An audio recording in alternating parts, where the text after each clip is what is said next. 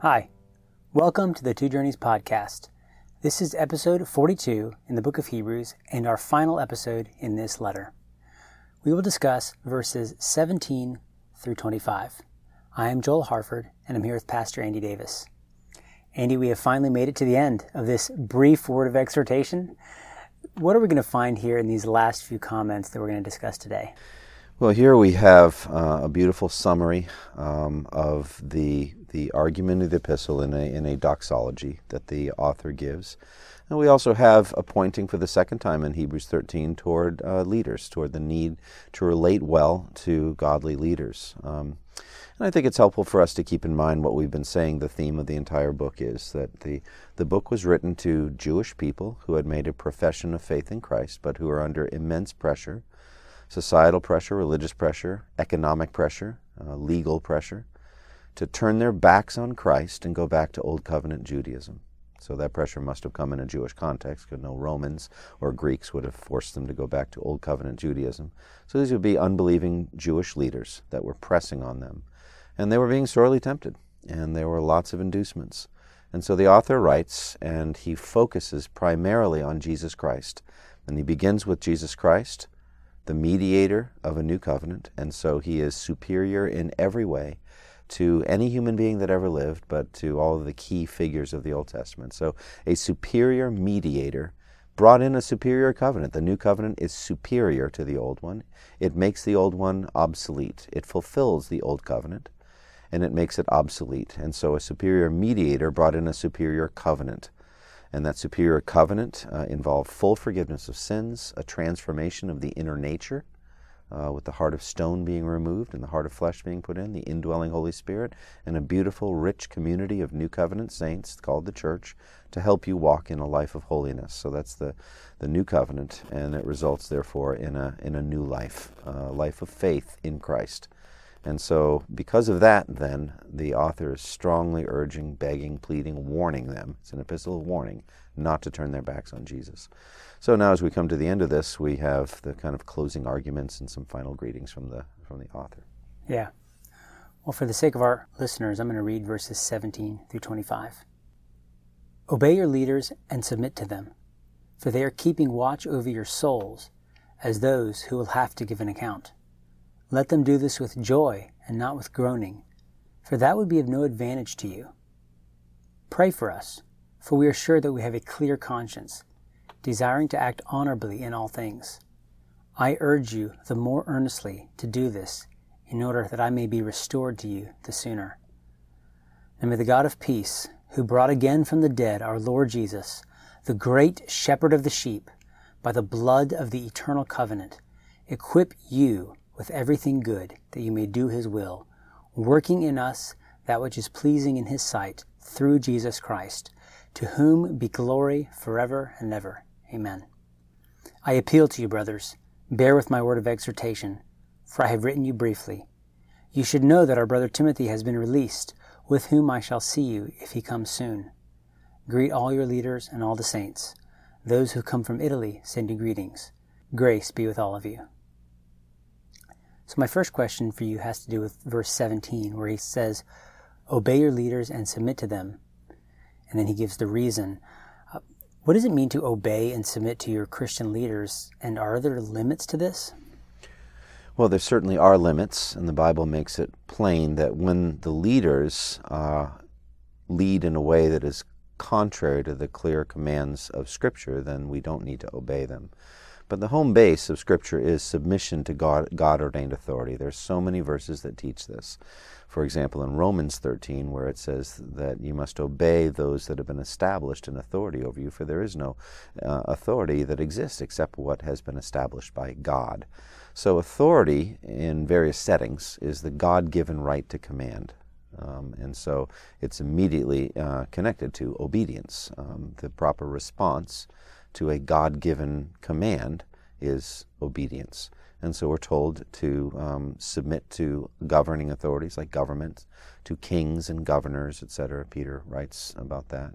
And Paul, of course, writes in Romans 13. So, governing authorities. And then we have these other relationships uh, in Ephesians where you have wives submitting to their husbands, children submitting to their parents, slaves submitting to their masters. You have all of that. And so there's all different types of authority. But the authority here, I think, is church authority, uh, the authority of spiritual leaders, those that had led these people to Christ, let's say, those that were running the church spiritually, uh, those that were shepherding them, uh, as we'll talk more in the same verse, uh, who are watching out for their souls. So we're talking about church leaders here. Now, he gives a reason of why we should submit to our church leaders. What does he say? Well, he says that we should submit to them because they are established by God to give an account for our lives, to give an account for us spiritually. And it says literally in the Greek, as I remember, they lose sleep over our souls. So they have a great deal of responsibility. And so that's why we need to submit to them because uh, it's, a, uh, it's a significant calling to shepherd our souls. These words that the author uses, he says they will give an account. And you briefly mentioned that, but, but that's kind of a weighty idea. What do you think it means that a pastor or an elder is going to have to give an account for one of the members of his parish? Well, I think there's a lot of images you get in the Bible. The Apostle Paul, for example, when he was preaching to unbelieving Jews and they became hostile, he shook out his clothes in protest against them and said, I'm clear of my responsibility. Your blood's on your own heads. I've warned you. So that, that kind of image comes from, uh, from sorry, Ezekiel, uh, where he says, Look, if you see a sinner going off in, in danger and you don't say anything, his blood's on your head.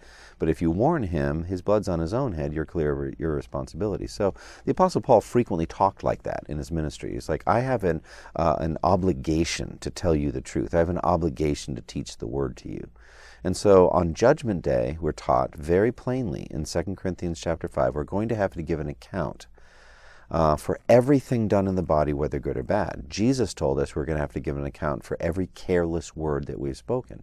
But one of the things we have to give an account uh, for are what, what we would call stewardship matters, things that were entrusted to us. So for you and I, Joel, we are husbands, and so we're going to give an account for our marriages. We are parents, so we're going to give an account for our children.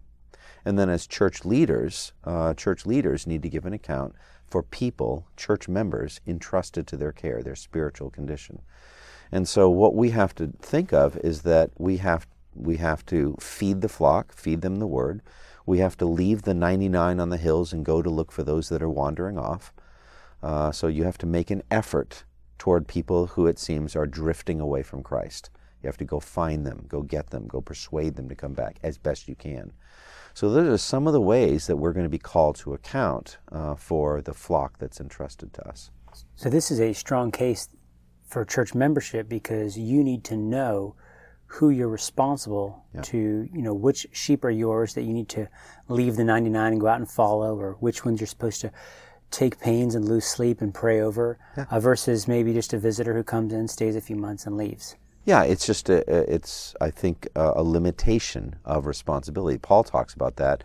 You know, he says we will not venture to boast about anything except uh, of the field that God has entrusted to us, a field that reaches even to you. So, in other words, he knew what his boundary was. So you have to. You, you, we're not omnicompetent, and so there's a limit to what we can do. And so uh, the idea of church membership then for me is significant. Now, keep in mind, I am free to do whatever I feel the Lord leading me to do toward a non-member. You know, it could be a non non-member brother or sister in Christ, and I can go over and give them marital counsel. I can warn them about a sin pattern I might see in their life. I, I can do all that, but I, I, don't feel the same level of accountability, I would say, and uh, obligation that I would if they were a church member. Now, I think any brother or sister in Christ, if they providentially cross your purview, I think you're going to show some Christian love and compassion for them. But all of that to say, membership does matter. And so the idea is it does give us a sense of focus. Um, so for me, I think the idea of accountability is one that could be overwhelmingly crushing. And be like, well, why I, I, would I ever want to do this?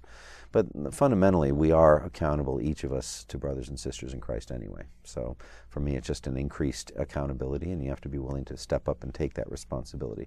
But yeah, it's a weighty, a weighty issue here to give an account on Judgment Day. Yeah, that, that makes a lot of sense. The author says, Let them do this with joy and not with groaning, for that would be of no advantage to you. So there's the idea that there is a great advantage then if they do it with joy. And if, if you're causing your elders a lot of suffering, that's going to probably come back to bite you in the end. Yeah, and this is really sad. There's a lot of dysfunctional churches that make life utterly miserable for their vocational, you know, for their pastors and people in full, full-time vocational ministry. Uh, honestly, when I came here to First Baptist Church Durham, there was a, a, a, faction or a clique of people who seemed, you know, like they felt that it was their mission in life to limit the authority and power of a pastor and, in some ways, to make his life miserable until he left. And this was a regular pattern here in this church of running off godly men who were serving the church well and feeding them. And so it was really pretty sad. And so for them, their work was a burden, not a joy. And they made it so. And I, I, know I'm speaking to people who are in those kinds of dysfunctional churches in many denominations as well, who um, have probably unregenerate church members and who do make life miserable for their pastors. But this uh, verse is a specific warning against doing that, and it speaks just it's to your it's to no advantage to you to do that. Uh, you really want pastors who are godly, they're holy, their consciences are clear, they're preaching the word, and they're happy in their work. They enjoy shepherding that flock. That would be uh, a tremendous advantage. It's of no advantage to you if they, they consider their work a burden and not a joy. One final thing on verse 17 is that he mentions the leaders in the plural form. He says, For they are keeping watch over your souls. You know, the New Testament presents a plurality of elders, which is what you've taught here for years. Can you explain that? Sure. Um, the the image, the idea, the concept here is that that uh, God calls a group of godly men uh, called elders or overseers. Um, generally not pastors, but the verb pastoring, the pastoral kind of verb like shepherding, is is used. So then the, it goes over into noun form. They're all interchangeable. And the idea is of somebody called out to minister God's word and to shepherd the flock. And we believe that happens in groups. Um, as it says in Titus chapter 1, the reason I left you in Crete was that you should appoint elders, plural, in every town as I directed you. So, and there are other verses like James 5 where it says, if anyone is sick, you should call the elders, plural of the church, and they will anoint him with oil. And so there's this plurality. And, and so it's a, a very beautiful, uh, balanced structure uh, for us as Baptists, we have that plurality of, of elders in a congregational context. And so there's a beautiful give and take between the congregation and the leaders. And the, the congregation is told here in this passage that we're looking at today in Hebrews 13 17 to submit to their elders. But the elders also are put in place in, in a congregational setting by the church, voted in place individually uh, through elective processes. And then they're evaluated um, passively, uh, day by day and year by year, by their ministry of the word and their lifestyle to see that they're continuing to behave in a biblical fashion.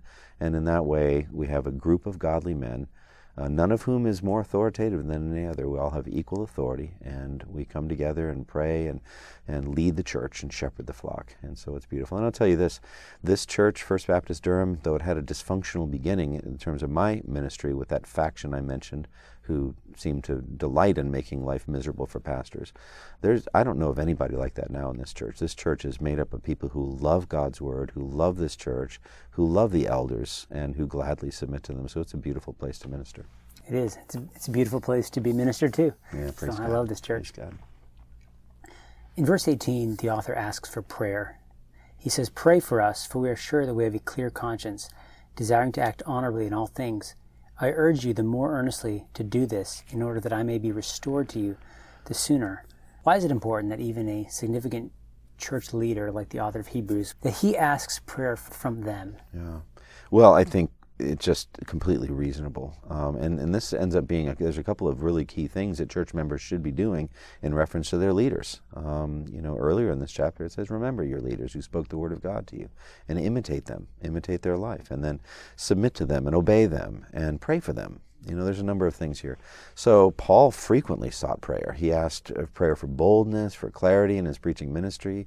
He asked uh, to be delivered from evil people that were attacking him, especially in Judea. And so he wanted people to join with him in his sufferings and their fight by praying to God for them, uh, to share with his celebrations and victories by praying. And so a godly leader will have a strong sense, not a weak sense, a strong sense of dependence on Christ and on God. He would seek more and more prayer. The more mature and the stronger he gets in the Lord, the more he wants people to pray for him, not the less. He feels he definitely needs prayer. And so this is an open example here. He says, I want you to pray for us. And there's a spe- specific setting here. It seems like the, the author may be in prison. Uh, you know, he says, Pray that I may be restored to you soon. Uh, so he's going through some kind of trials, and that's it was very common for first century Christian leaders to be being persecuted more than anybody else. So he said, "Pray for us. Pray that you know." I think always, whenever you have trials, we should pray as Jesus prayed for Simon Peter that their faith would not fail. So I think a Christian leader could say, "Would you please pray for me that my faith won't fail in this trial?" It's like, "Wow, I thought you're supposed to be a mighty leader."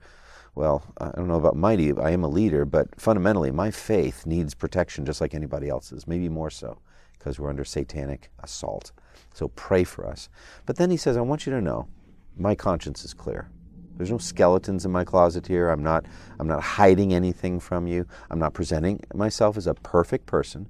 But I am telling you, my conscience is clear, and I deeply desire to live an honorable life in every way. What more can you ask out of a godly Christian man? Yeah, that's very needed for leadership. Yeah. Integrity and honor. Next, we move to the doxology of verses 20 through 21. And what a great doxology. I'll read it again. He says, Now may the God of peace, who brought again from the dead our Lord Jesus, the great shepherd of the sheep, by the blood of the eternal covenant, equip you with everything good that you may do his will, working in us that which is pleasing in his sight through Jesus Christ to whom be the glory forever and ever. Amen. Mm. Now, boil this down for me in, in one sentence. What is he praying that God would do in them? May God help you do the good works he has prepared for you to do, basically.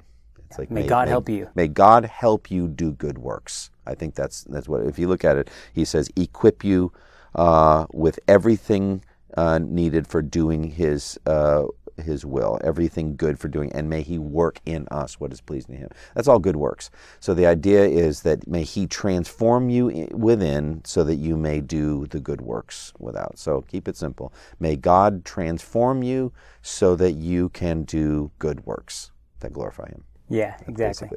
But he has some pretty potent subordinate clauses here, and it's pretty worth it's worth studying. Well, we'll go through this now.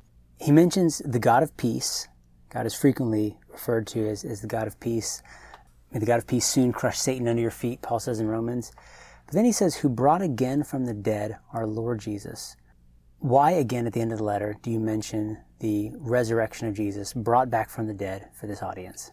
Yeah, I think the God who raised Jesus from the dead will also do things in your life. Paul says that in Romans. He will work powerfully in you. So the same God who did this mighty miracle, which is the central miracle of Christianity, the resurrection of Jesus Christ from the dead, may that same God work in you as well. And frankly, it's not much different than Ephesians 1 and 2, where he says, you know, that you would know the hope to which he has called you, riches of his glorious inheritance in the saints, and the incomparably great power that's at work in you. The same power that raised Jesus from the dead is in you now.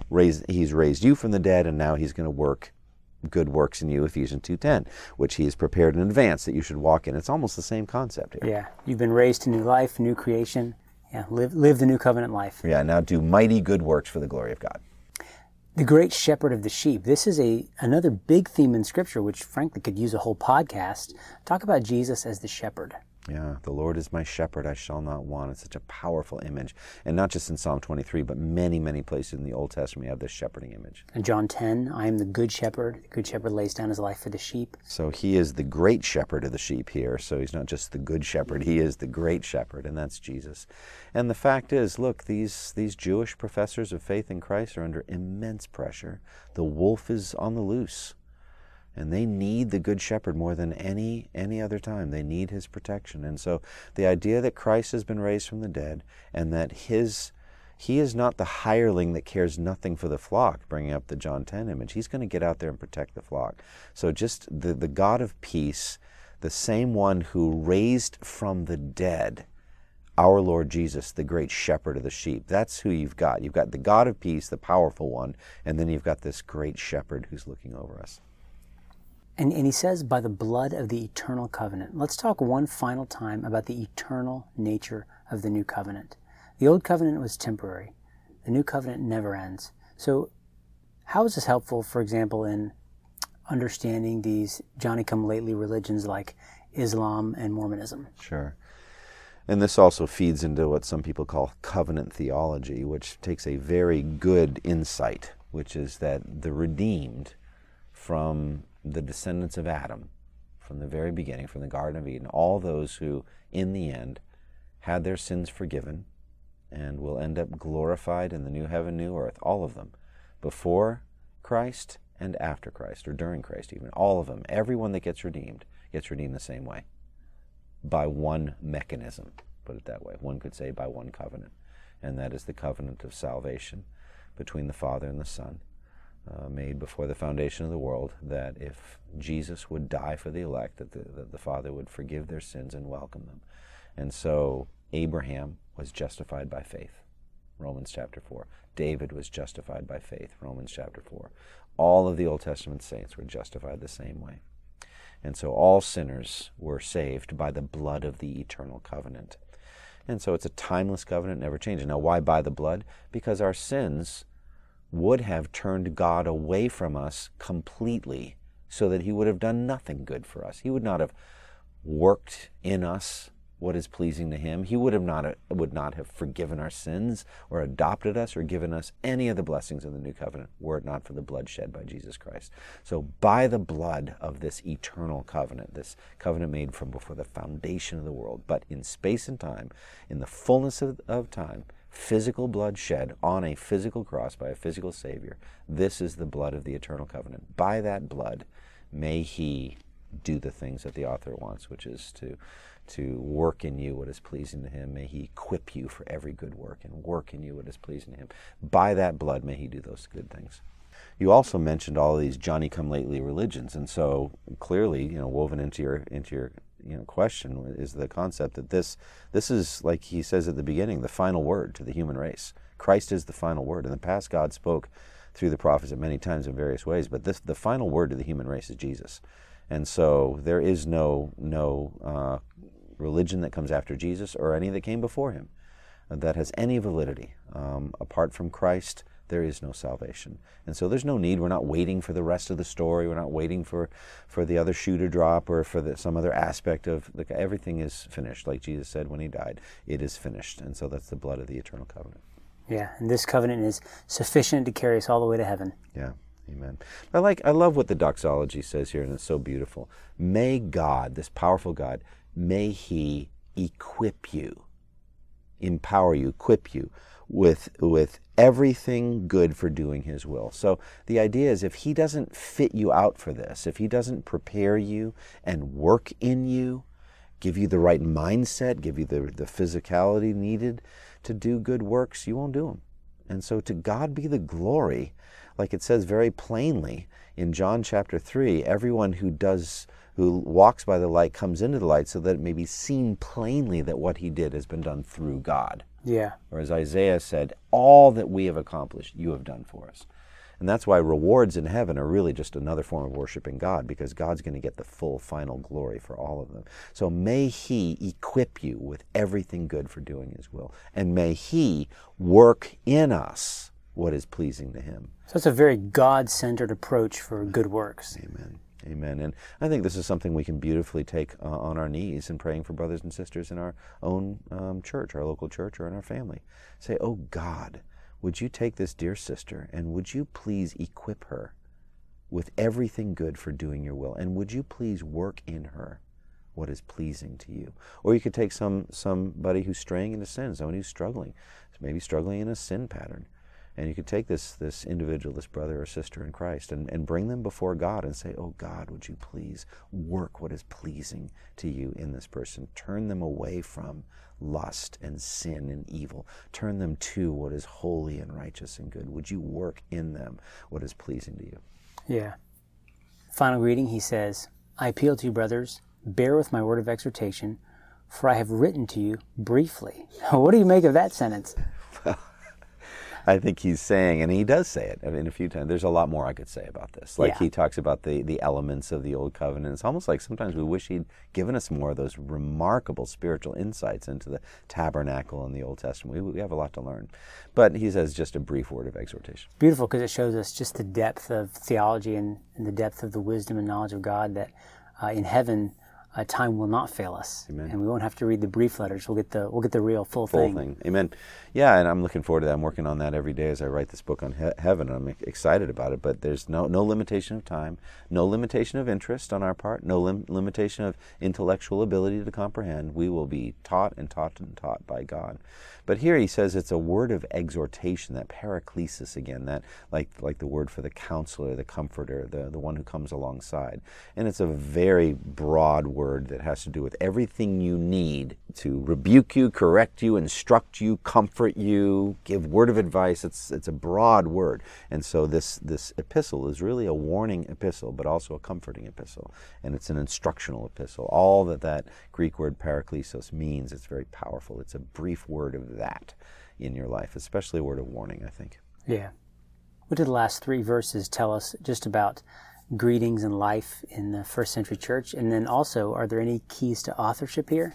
I don't know. I mean, Timothy was well known, uh, so people are always trying to figure out who this author is, and I've long since left that behind. I have no idea.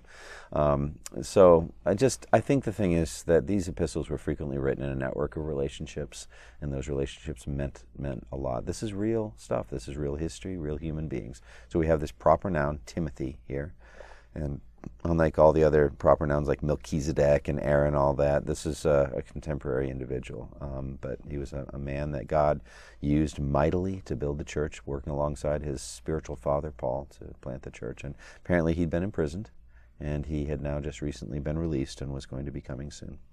Do you have any final thoughts on just today's text or even the whole book of Hebrews before we end this podcast? Well, it's been a marvelous study. There's always more that we could do, but I'm excited to go on to the next book and for us to keep studying. But uh, I think bottom line on Hebrews is, as I just said a moment ago, it is it is a word of warning, and we need to drink in the warnings. We need to take sin seriously.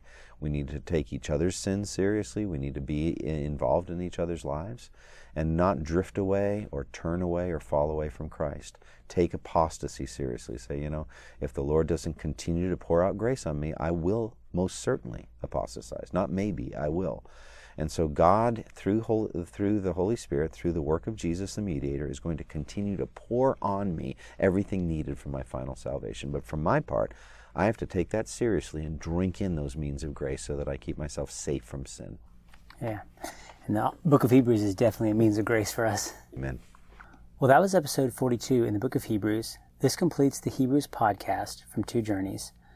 It is our prayer that this has been a means of grace in your life to build you up spiritually and help you grow in the knowledge and love of God.